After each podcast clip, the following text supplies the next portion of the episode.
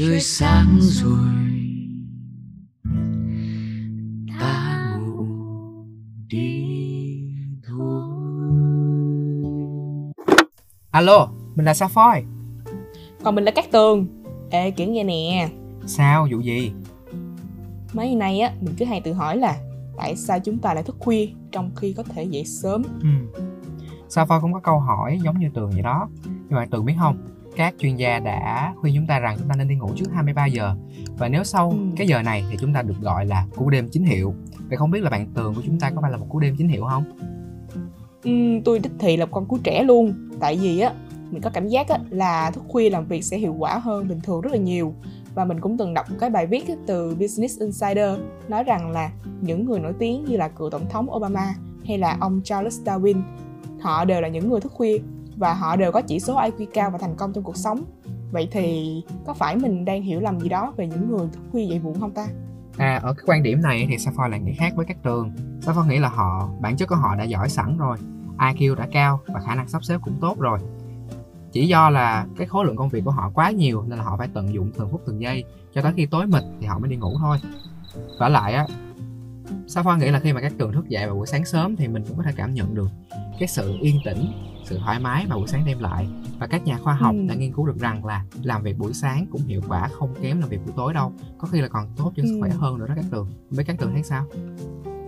Ừm, mình thì lại nghĩ khác nha. Tại vì khi mà mình đã có cái đà thức khuya rồi á mình giống như là đang đi trên một cái mảnh đất mình đã quen thuộc rồi. Nhưng mà cái cảm giác từ khi mà mình đang ngủ say ha mình đột ngột dậy thì nó giống như là mình từ mảnh đất này nhảy sang mảnh đất kia vậy cho nên là mình cần phải có một cái quãng chạy đà và thích nghi thì mới có thể nhảy Ừ. từ nhảy giữa hai mảnh đất Ừ. khác nhau đồng ý đồng ý Ừ. với các tường luôn thì như các tường đã nói thì chúng ta cần phải có những cái bước chạy đà chúng ta có thể hình thành một cái thói quen dậy sớm mà đâu có cần phải cầm tù đời, bởi đời sống tiêu cực như là thức khuya đâu đúng không nhưng mà ngoài thức Ừ. khuya làm việc á thì các tường có làm những cái việc khác không như Safor là chắc chắn có luôn á mình làm nhiều việc lắm Ừm, thì tôi tất nhiên là phải có rồi. Thì mình phải thư giãn giải trí nữa. Tại vì sau ngày làm việc cực nhọc như vậy thì mình phải có thời gian riêng cho mình chứ. Mình muốn tự thưởng cho bản thân mình. Nhưng mà cũng công nhận á, là mình cũng hay bị cuốn vào đó. Tại vì có hôm á là lướt điện thoại đến tận 2 3 giờ sáng mình mới ngủ được. Ừ.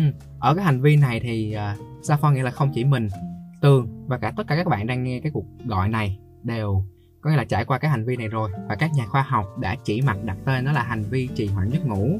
Lý do của nó là tại vì mình phải làm quá là nhiều việc trong ngày, mình quá là áp lực và mình không thể nào mà kiểm soát được thời gian nghỉ ngơi của mình. Do đó mà chúng ta sinh ra cái sự là, muốn trả thù cái điều đó bằng cách là chúng ta sẽ trì hoãn cái việc đi ngủ chúng ta. Chúng ta sẽ tồn tại một cái câu nói trong đầu rằng thôi bây giờ cho tôi 5 phút để tôi lướt tiktok xíu thôi nhưng mà hậu quả nó để lại là chúng ta thức tới 5 giờ sáng hôm sau luôn. Do đó là Ừ. chúng ta phải thoát khỏi cái hành vi này càng sớm càng tốt. Có thể là bằng những cái bước chạy đà như như tường nói hồi nãy.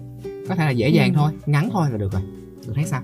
Ừm, nói thì dễ hơn làm Safari Ừ. tại vì à, mình là một người cực kỳ thiếu động lực luôn. Cho nên là việc thay đổi hay là tạo bước chạy đà nó rất là khó đối với mình. Ừ. mình cảm thấy là làm việc vào buổi sáng nó sẽ khó tập trung hơn và cũng như là những cái ý tưởng mới trong đầu nó sẽ ít nảy ra hơn. Cho nên là mình có cái cảm giác cảm giác vô cùng bất lực luôn. Khi mà ngồi mãi mấy tiếng đồng hồ mà không có việc gì nên hồn cả. Cho nên là mình cũng từng thử thay đổi rồi nhưng mà cũng không hữu ích lắm đâu. Ừ, chính xác luôn. Việc thay đổi á, luôn luôn là những cái việc mà khó khăn nhất. Hồi đó thì Ừ. Safa cũng y chang tường vậy đó nhưng mà mình nghĩ là mình nên thay đổi thói quen nên là dạo gần đây mình đã có một cái lịch trình rõ ràng giờ nào việc nấy. Và những cái ngày đầu tiên của mình đúng như tường nói cực hình ừ. không thể nào mà tập trung vô cái gì được hết. Và ý tưởng cũng không có luôn đầu óc thì lão đảo lão đảo vậy đó. Nhưng mà mình cảm thấy là mình phải tập quen với nó bằng cách là mình sẽ thay đổi ít ít một thôi. Giống như là mình sẽ dậy sớm hơn nửa tiếng nè. Và từ khi mà quen với việc đó rồi á thì mình có thể thực hiện nó một cách dễ dàng hơn.